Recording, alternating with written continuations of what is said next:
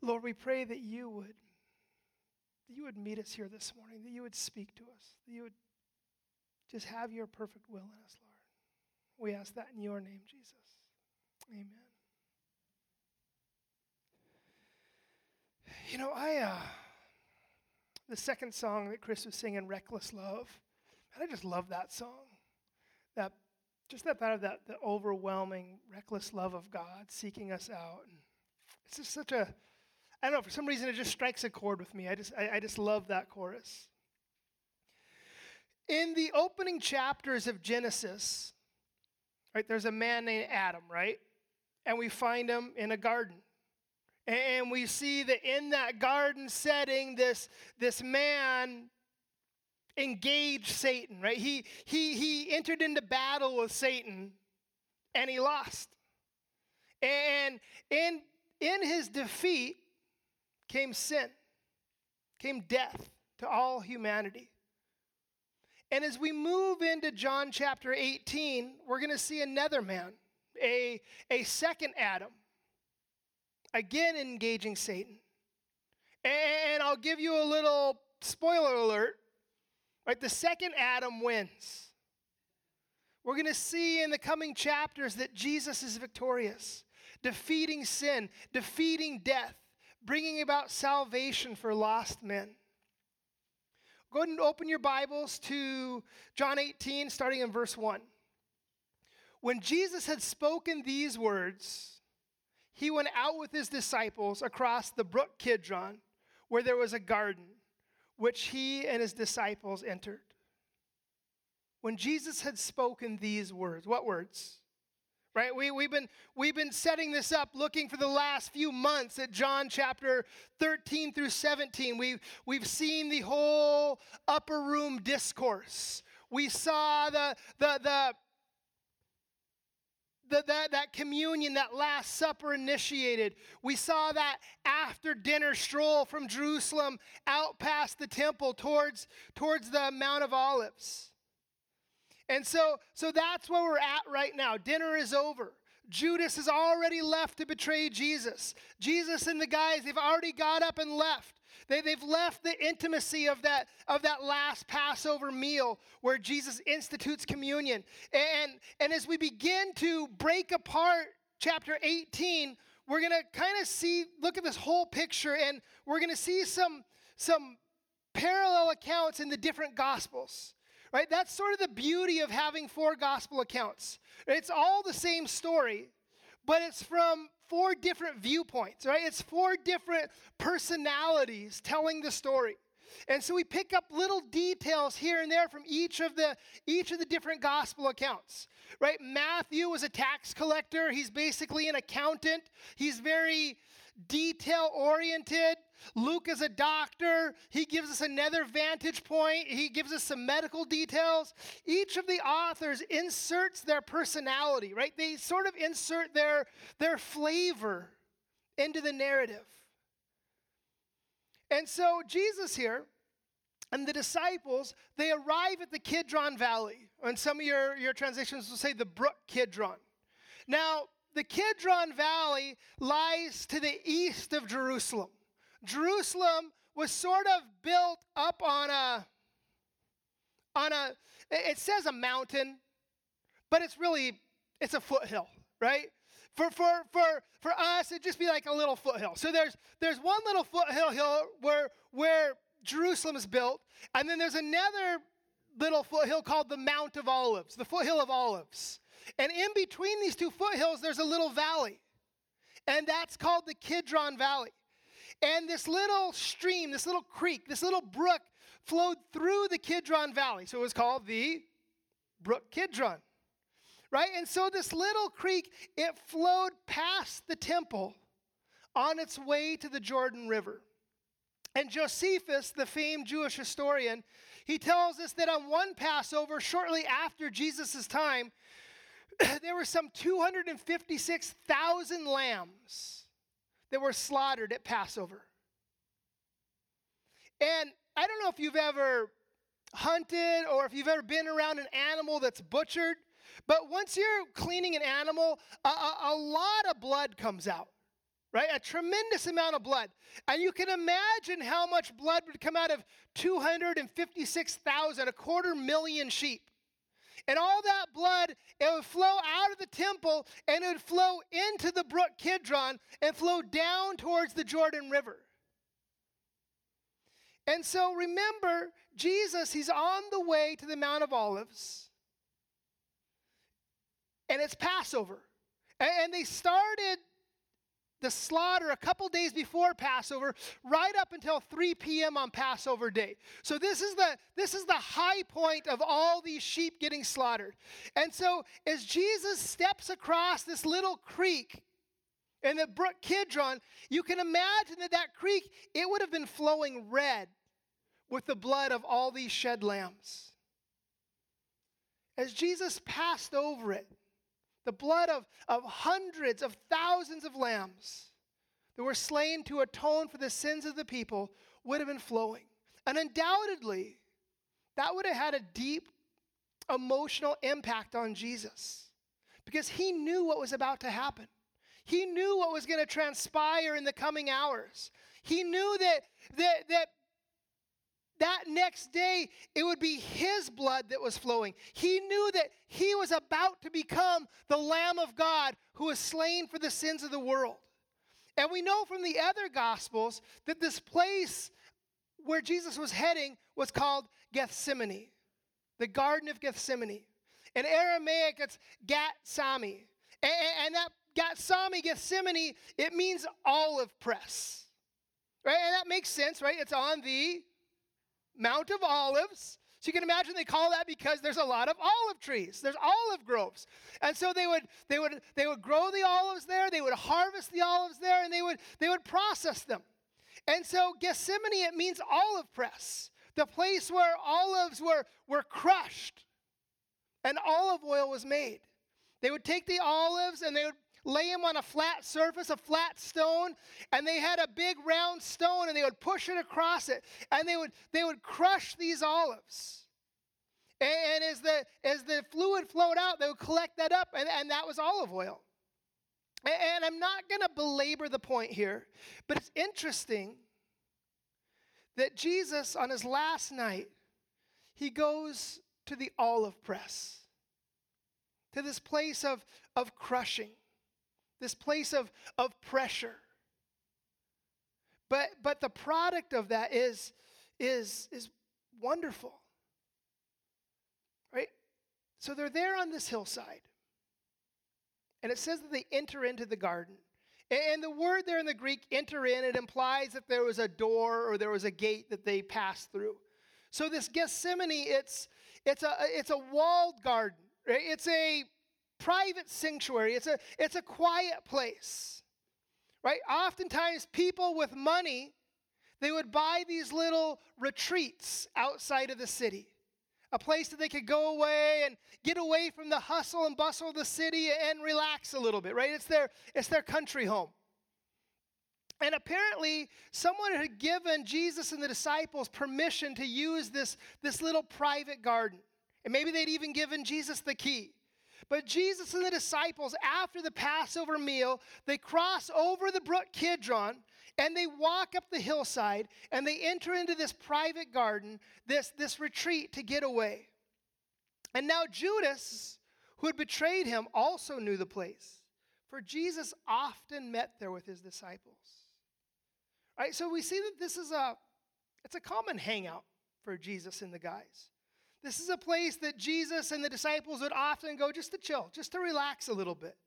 In fact, it says in Luke chapter 22, verse 39, describing this sort of the same, same time frame, it says that Jesus came out and went, as was his custom, to the Mount of Olives. So we see that Jesus went to this place fairly often. And we're going to see in a few verses that this was a place that he went for solitude and for, for prayer and for, for communion with the Father. It's a place that he went to get alone. And you might remember Matthew chapter 26. And again, it's the same situation here. Jesus and the 11, they go into the garden. And then Jesus kind of separates them and he leaves eight of them behind. And he takes Peter, James, and John with him. And they go in further to pray together. And Jesus says, Hey, guys, I, I, I'm really struggling. Will you pray with me? And he tells them, he says, My soul is crushed to the point of death. And again, I think he's kind of making a, a, a little word play there that the disciples would have got being in, in the olive press, something that we might miss in English. But he says, Hey, my soul is being crushed to the point of death. Will you guys pray with me? They say, Yeah, Jesus, of course, we'd love to pray with you. Right? A few minutes in, they, they, they fall asleep. They're sound asleep. But as we see Jesus, as he begins to pray, and he's under such pressure and such stress, it says that he begins to sweat great, great drops of blood. And, and this is a, a rare medical condition that's brought on by extreme stress. And it causes the, the capillaries to burst, and, and, and blood begins to, to seep into your sweat glands. And Jesus, in, in the midst of this, of this agonizing prayer, he says, Father, if, if it's possible, let this cup pass from me. Nevertheless, not your, my will, but your will be done. And so Jesus, we see he's he's really he's wrestling over what's coming next. And you know, he's got this, this tortures awaiting him, this, this mocking, this, this execution, this, this crucifixion, which would have been horrific. But I think even more horrific to Jesus, the sins of the entire world were about to be placed squarely upon him. For the first time in, in all of eternity, Jesus was going to have his perfect fellowship with the Father broken. And he'd be cut off, he'd be alone. And, we've talked about this before. You know, on a, on a physical level, on an emotional level, Jesus he didn't want to go to the cross, which is understandable, right? I mean, who would? And, again, he says, Father, if, if there's any other way, if there's any other way to, to save lost men, let's do that. Let's do it that way. Nevertheless, he says, not my will, but your will be done.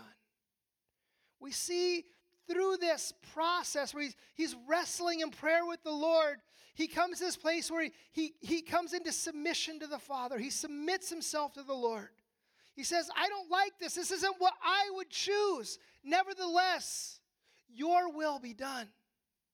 Remember, the author of Hebrew writes in Hebrews chapter 12, verse 2 looking to Jesus, the founder and perfecter of our faith, who for the joy that was set before him endured the cross, despising the shame and is seated at the right hand of the throne of God. He says that Jesus endured the cross. Right? It was shameful. He despised that. He despised all that the cross entailed. But for the joy that was set before him, he did it. What was the joy? What's that joy that was set before him? It's us. It's you and I. It's the church, it's the salvation of lost men. That's what drove Jesus to the cross. And so, right as, as Jesus is, is finishing up this prayer, right as the disciples are there laying next to him asleep, Judas shows up.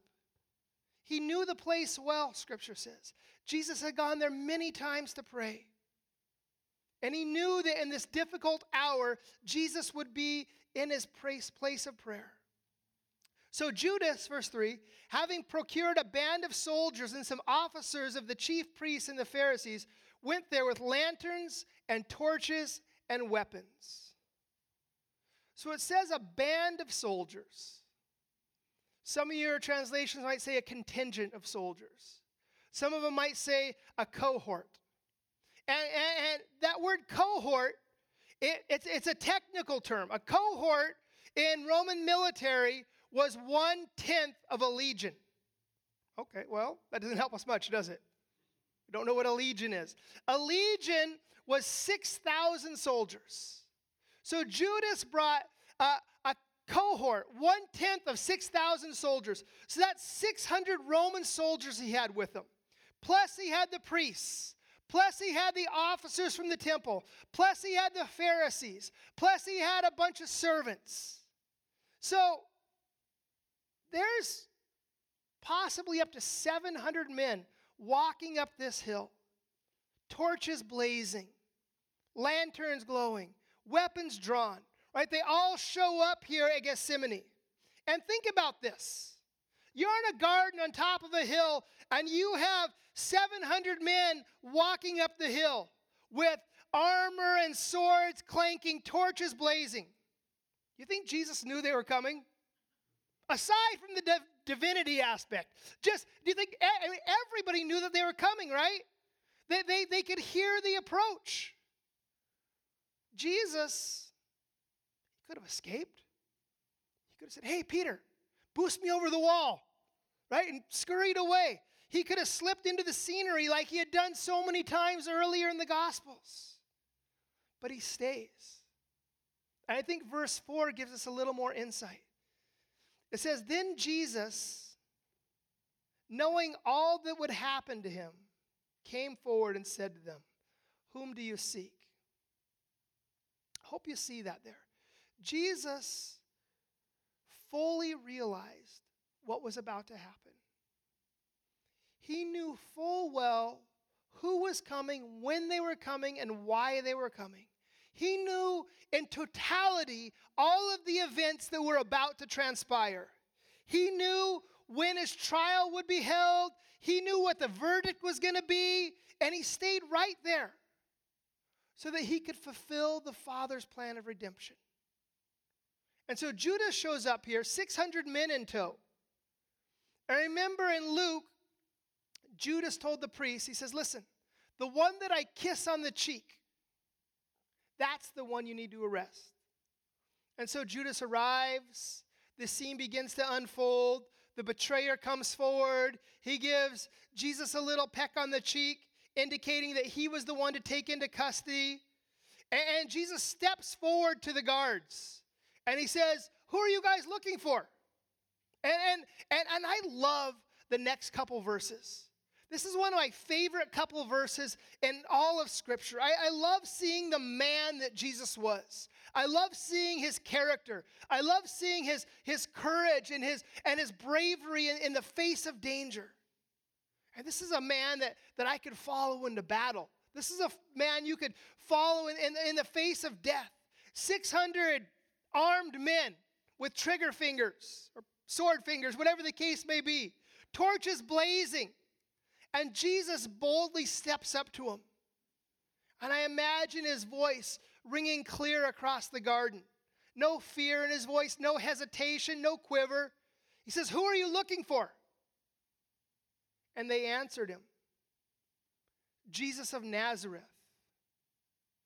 Jesus said to them, I am he. Judas, who betrayed him, was standing with them. Now, in the Greek, Jesus answers in two words. He says, ego eimi, I am. That word he, most of your Bibles will have that in italics. That was something that the tra- translators added later to kind of help bring some clarity. But Jesus says, Who are you looking for? And they said, Jesus of Nazareth. And he says, Ego eimi, I am. It seems straightforward to us, but there's so much more under the surface of those two words. Jesus is doing so much more than telling them where he is. He's, he's telling them and telling us who he is. I am. That's a clear reference to Exodus. Remember the story of, of Moses in the burning bush. Moses is out there and, and, he encounters this tree that's on fire, but it's not being consumed. And, and this tree begins to speak to Moses. And he says, Moses, I, I want you to go back to Egypt. And I want you to tell the Pharaoh that it's, it's time to let my people go. And Moses says, Well, well, listen, you're a burning bush, and I'm an outlaw. I'm a fugitive. Who should I say sent me? If I go tell them a burning bush sent me, yeah, there was something burning there, smoking a little burning bush. And so the Lord says to him, Tell them Ayar Asher Ayar sent you. I am that I am. Tell them that the I am has sent you. that the all sufficient, all powerful, ever existing God has sent you. And so Jesus here in the garden, some 3,000 years later, somewhere around there, he says, Ego eimi, which is the Greek translation of that Hebrew phrase, ayar asher ayar, I am. Jesus here is making this clear claim that he is God. He's letting the soldiers and the priests and Judas know exactly what they're doing from this point forward. Ego eimi, I am. When Jesus said to them, I am he, they drew back and fell to the ground. Jesus says, Who are you looking for? They say, We're looking for Jesus of Nazareth. I am. And what happens? They collapse in the presence of the Lord before his authority and majesty and divinity and power. And if I could pick one scene to instant replay and watch again, it might be this scene right here.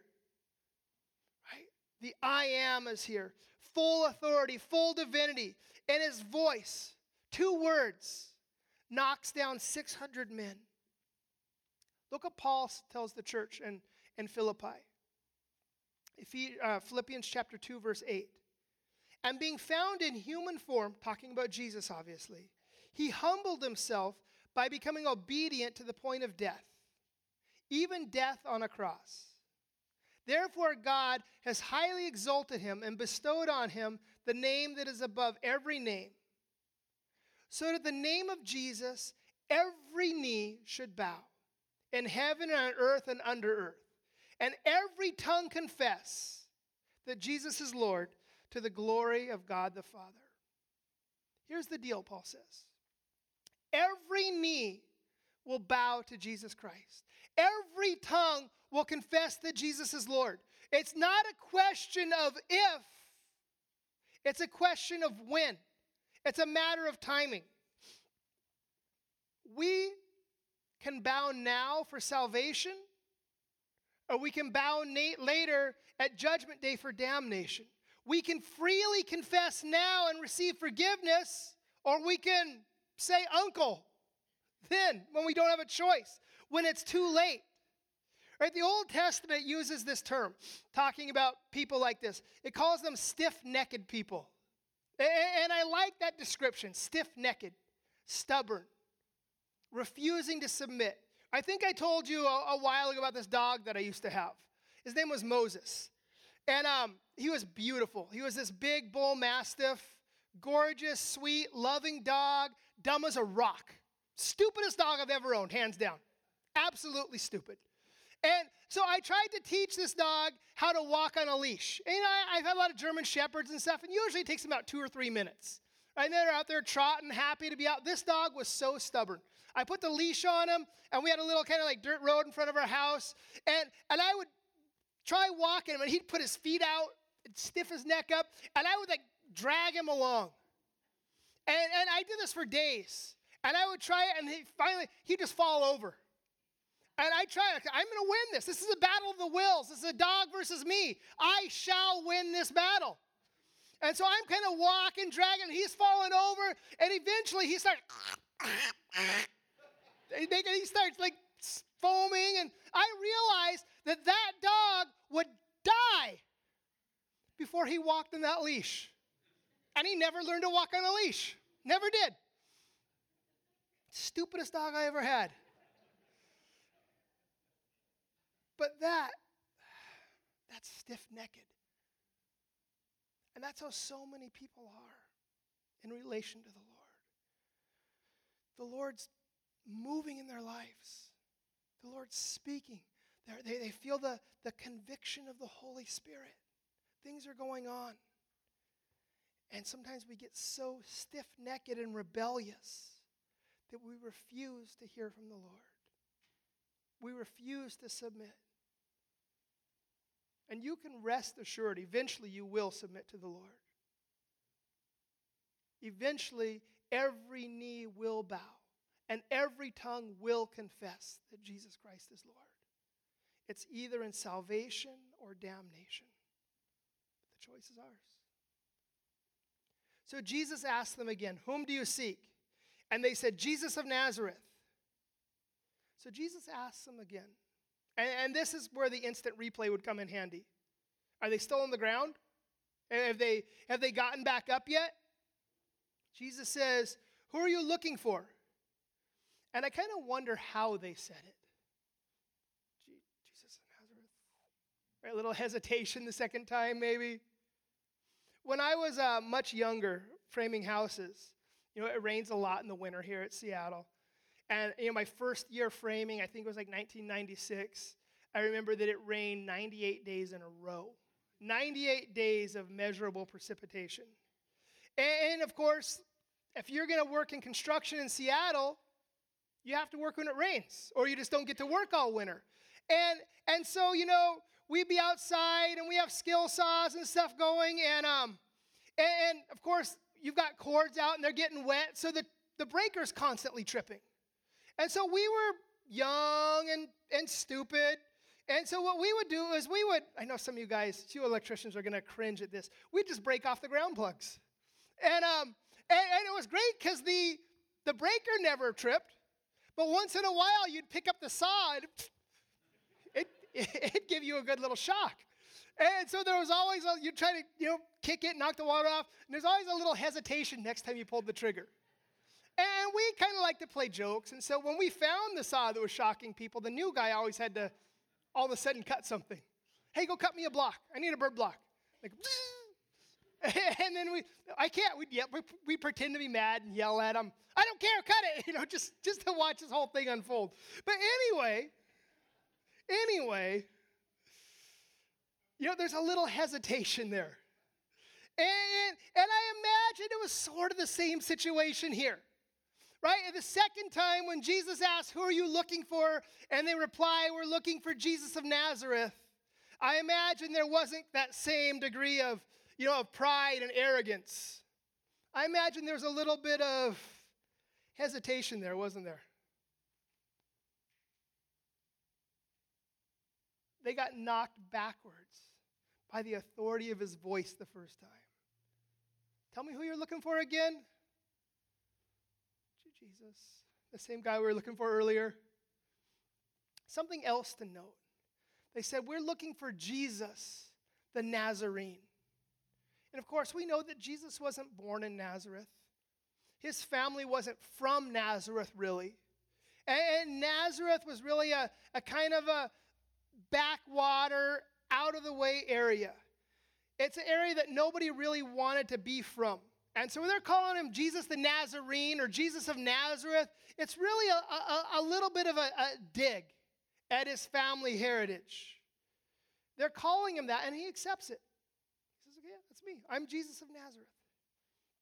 And I mention that because in that region, in the Middle East, Christians in the Arab world today are often referred to as Nazarani. It, that word Nazarene. And oftentimes, in times of persecution, the, the, the recently, in fact, in Iraq, when ISIS came through, they would make this Arabic symbol for in on the homes and businesses of the Christians, that they were Nazarani. They were followers of, of, of the Nazarene. Much like, much like in Nazi Germany in the 30s and the 40s. Remember, the Jews had that Star of David painted on their businesses and they had to wear patches. It was similar for believers, even, even now in the Middle East. And what was intended to be a, a, a, a derogatory thing, it became sort of a, a, a badge of honor, a, a rallying point for Christians. We are followers of, of the Nazarani, of, of, of the Nazarene. So here in verse 8, Jesus says, Yeah, I'm, I'm the Nazarene. Jesus answered them, He says, I told you that I am He. So if you seek me, let these men go. Look at this exchange here.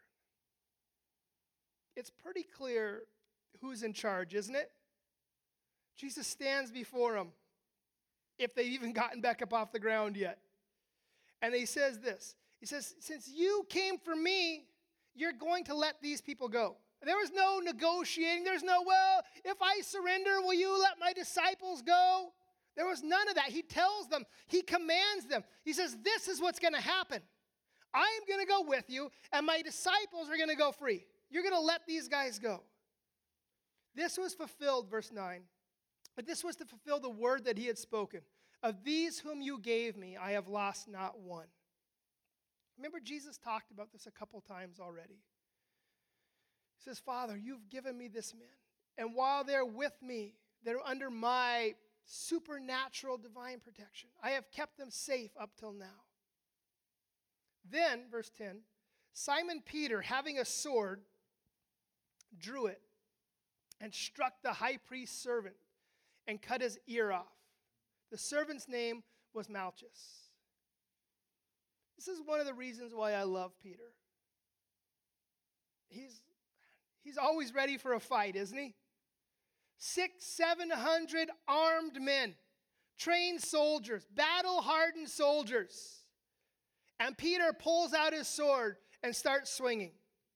And, and I want to be clear here as we're talking about Peter pulling out his sword. This wasn't a big Conan the Barbarian sword, right? It wasn't even one of the little Roman swords. Most likely, it's probably more accurate to think of it as a machete, right? He's a fisherman. He doesn't have military grade weapons. He's got a machete with him. And he, and he pulls that thing out. And listen, Peter is wrong here in what he does. But his heart, I think, is in the right place. He's wrong, and he's trying to stop the plan of God for the salvation of all of humanity. But he wanted to protect his friend Jesus. And he was willing to lay down his life and fight for his friend. 12 against 700. And we learn a couple of interesting things here.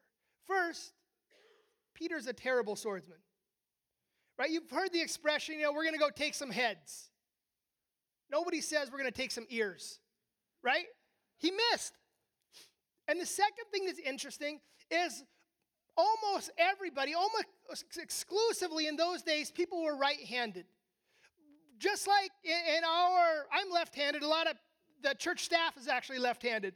But in our recent past, right, if you were left handed, what happened? You became right handed, right? You tried to write with your left hand, the teacher would smack you with a ruler, right? And you had to learn to become right handed. So everybody was right handed. So Peter, he's holding a sword in his right hand, and he chops off the ear, the right ear of Malchus. So think about it. He pulls it up. How does he get it up and around and back down and cut the ear off without the head? Here's the probable solution Malchus was trying to run away. Right? He, he did it from behind. And that, he's running, he, Peter just starts waving that machete around, and that's the first thing that it catches. You know, it hits him on the ear. And poor Malchus, he's probably the only guy that didn't want to be there, right? Soldiers were soldiers, they're trained for conflict. The priests and the Pharisees, they had a reason to be there. They had a, a, they had a vested interest in going there. Poor Malchus, he's a servant. He didn't want to go, he got dragged along. And he gets his ear chopped off. Bad day for the poor guy. Peter here, when trouble comes, whenever Peter's backed into a corner, he just comes out swinging. Hey, if it were me in this situation, I'd be looking for a drain pipe that all the disciples could crawl through, a easy escape. But you know, when I was young, I was kind of an idiot. And, and I got into a little bit of trouble just because I had a big mouth and I I know that's hard to imagine. And I, and I never wanted to back down. I was kind of impulsive. And so I can kind of understand where Peter's coming from here. And now, to be clear, Peter is wrong. Right? Peter is acting in the flesh. Peter is not behaving as he should have. But what does Jesus do? Jesus says, Peter, put your sword in its sheath. Shall I not drink the cup that the Father has given me? Peter, put away your sword. This is all part of the Father's plan. This is why I came, Peter. This is why I'm here. As we said so many times, and we're going to say so many more times in the coming weeks and months. The plan was always for Jesus to die. It's why he came. He came to this earth for one purpose. He came to die. He came to give his life as ransom for many. And we have to understand that as this tragedy is about to unfold, the torture and the, and the crucifixion, it was always the plan. As we saw last week in Revelation, before creation, from before the foundations of the earth, the Lamb of God was slain to take away the sins of the world. In Matthew 26, 52, it says, Jesus says, Put away your sword back into its place. For all who take the sword, sword will perish by the sword. Do you think that I cannot appeal to my Father, and he will at once send more than 12 legions of angels? But how then should the scriptures be fulfilled that it must be so?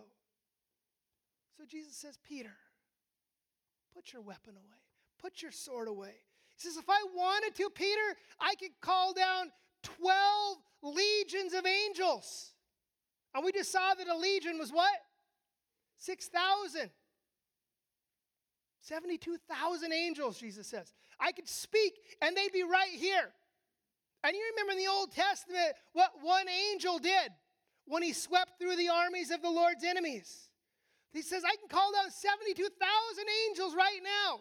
And I imagine if you could kind of pull back the sheets and if you could look into the spiritual world, I, I imagine all those angels were right there, hands on their swords. Say the word, Jesus. Just say the word, we're ready, Jesus. But Jesus says, Look, if I'm delivered from this, how would Scripture be fulfilled? How would I suffer and die for my people? This is the plan of God, Peter. This has to happen. This is my cup to drink. This is what the Father has laid before me. And that's an interesting turn of phrase, isn't it? An interesting choice of words. This is my cup to drink. Because remember, just minutes before, he says, Lord, if there's any other way, let this cup pass from me. You see this change in Jesus' heart now, right? He says, This is my cup to drink. He's embraced what the Father sent him to do. And we learn from Luke. And remember, Luke was a medical doctor, and he gives us this note. After Peter chops off the ear of Malchus, remember what Jesus does? We don't see it in John's gospel, we see it in Luke's gospel. He picks it up and he puts it back on and he heals him. Now it's interesting. John is the only one who records that it was Peter who chopped off the ear. Remember, Peter and John have this little rivalry going. Right? And so, so he makes special note this is Peter that did this. But why? Why did, why did Jesus heal Malchus's ear? Well, for one thing, I think if he hadn't, there would have been four crosses the next morning. Peter would have been up there as well. But it's a little hard to convict a man for chopping off somebody's ear when the guy still has his ear, isn't it? And you can imagine that Peter's trial. You know, Peter cut my ear off. Which one? This one, right? He turned me into a newt. I got better. Little reference some of you guys got there. it's just clicking for those of you guys who, who got it. but it's an interesting picture here, an interesting lesson. The last thing that we see Jesus doing here is repairing the damage that one of his followers did. He's repairing the wounds inflicted by a believer swinging his sword. I wonder how many people have been hurt by Christians with good intentions. How many people in this room have been hurt by Christians with good intentions? Hurt by believers who are thinking they're doing the right thing. They're not walking in the Spirit, they're not Spirit led, and, and they end up causing pain, causing emotional and spiritual wounds. They're, they're swinging their sword, they're throwing out Bible verses, but they're doing it wrongly. And Jesus sees that. And, and he wants to heal. And he wants to bring restoration and, and wholeness and completion to our lives. So the band of soldiers and their captain and the officers of the Jews arrested Jesus and bound him. And just to be clear here, Jesus let them tie him up, right? I can imagine as they're binding his hands. Is that too tight, sir? Are you okay? A little hesitation there. But in the Old Testament, whenever an animal is going to be sacrificed, remember they, they bound that animal up and tied it to the altar. So it's significant here that Jesus is being bound as he's being led away to sacrifice. Right? But it wasn't like they wrestled him to the ground and put handcuffs on. Jesus goes willingly. I mean, just moments before, he knocked them all down with two words. And it reminds me a little bit of, of, of Samson in the book of Judges. Before the, the whole Delilah cut my hair, esca- what's the word? Situation. Right before all that, there was an instance where, where the Israelites were, or the, yeah, the Israelites were angry with Samson because he kept stirring up trouble with the Philistines. And so they wanted to turn Samson over to the Philistines, but they couldn't. But Samson said, All right, just for the sake of peace, tie me up. So he let them tie him up and, and send him off to the Philistines. But he could have broken those bound bonds at, at any time that he chose. And likewise, Jesus here, he could have spoken a word and the bonds would have just fallen off. They would have disintegrated. They would have burned up like Shadrach's bonds in the furnace. There's nothing that they could have done to hold Jesus if he didn't want to be held. Just like on the cross, there's nothing that they could have done to keep Jesus nailed to that cross if he didn't want to be on the cross. It wasn't the nails that held Jesus to the cross, it was his love for you that held him to the cross. It wasn't those ropes that bound him, it was his submission to the Father and his love for us that bound him as he was led away to be sacrificed. First, verse 13, they led him to Ananias, for he was the father in law of Caiaphas, who was the high priest that year. So, this character here, Ananias, he's a former high priest. He'd retired from the high priesthood and he ran some businesses. And it was really, it was extortion. What would happen is the people would, would bring their, their offerings to the temple to be sacrificed. And of course, remember, the, the offerings had to be perfect, they had to be spotless, they had to be without blemish. Whenever the people would bring in their sacrifice, Ananias' workers would always, oh, that one's got a little mange. That one, this. That one's got a short leg. Look at that ear, it's a little small. Right? They'd always find some reason to disqualify the sacrifices the people bought. But they'd be, oh, it's okay. We have one right here that you can buy for a convenient for a convenience fee, right? For a little a little markup. And this went on for a while and he made millions of shekels, I guess it would be. Right? And he was a very rich man because of this extortion. But remember one day not long before or yet not long before this, Jesus comes into the temple, actually twice he does it, kicking over the money the money changers' tables and, and driving out the sacrifices, directly affecting Ananias' business here. And so Ananias, he's already got something in, against Jesus. And so they lead Ananias to Jesus. And at this point, Ananias is already retired, but his son in law, Caiaphas, is the high priest. But everybody knows that Ananias is, he's the real power player at this point. He's the, he's the man behind the curtain. He's the one who calls the shots, and everybody knows it.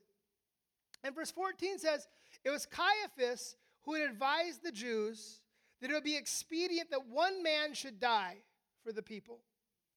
He's kind of taking us back to chapter 11 here. Remember, Jesus raised Lazarus from the dead, and, and, and, multitudes of people were putting their faith in Jesus Christ. And so all the priests, remember, they called this meeting. They said, What are we going to do? What are we going to do about this Jesus character? He's working these signs and wonders, and, and there's no way we can deny it, and, and, and it's causing this commotion, revolution, and soon Rome was going to come in and take over. But one of them, verse 49, chapter 11, verse 49, one of them, Caiaphas, who was high priest that year, said to them, You know nothing at all, nor do you understand that it is better for you that one man should die for the people, not that the whole nation should perish. He did not say this of his own accord, but being high priest that year, he prophesied that Jesus would die for the nation. And not for the nation only, but to gather into one the children of God who are scattered abroad.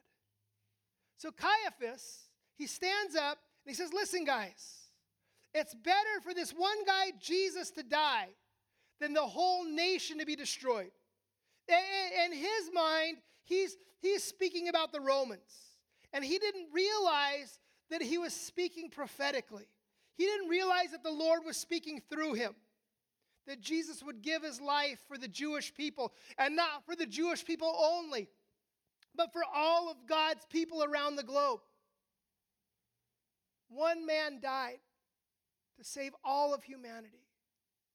And as we move through the next couple chapters, chapter 18, chapter 19, chapter 20, we're going to see this, this drama unfold. We're going to see the trial and the torture, the execution, the death of Jesus, and the burial, and finally the resurrection of Jesus Christ. All for one purpose to bring about the salvation of lost men. And this is going to be our theme for the next couple months right? the salvation of lost men. That Jesus died for you, that Jesus died to save you from the consequences of your sins. He died to save us from an eternity separated from the Father. And it's my prayer over the coming weeks and months that those who don't know the Lord would come to know him before the end of this section of Scripture. It's my prayer that you would do it today. Stop, stop being stiff necked. Stop being so rebellious.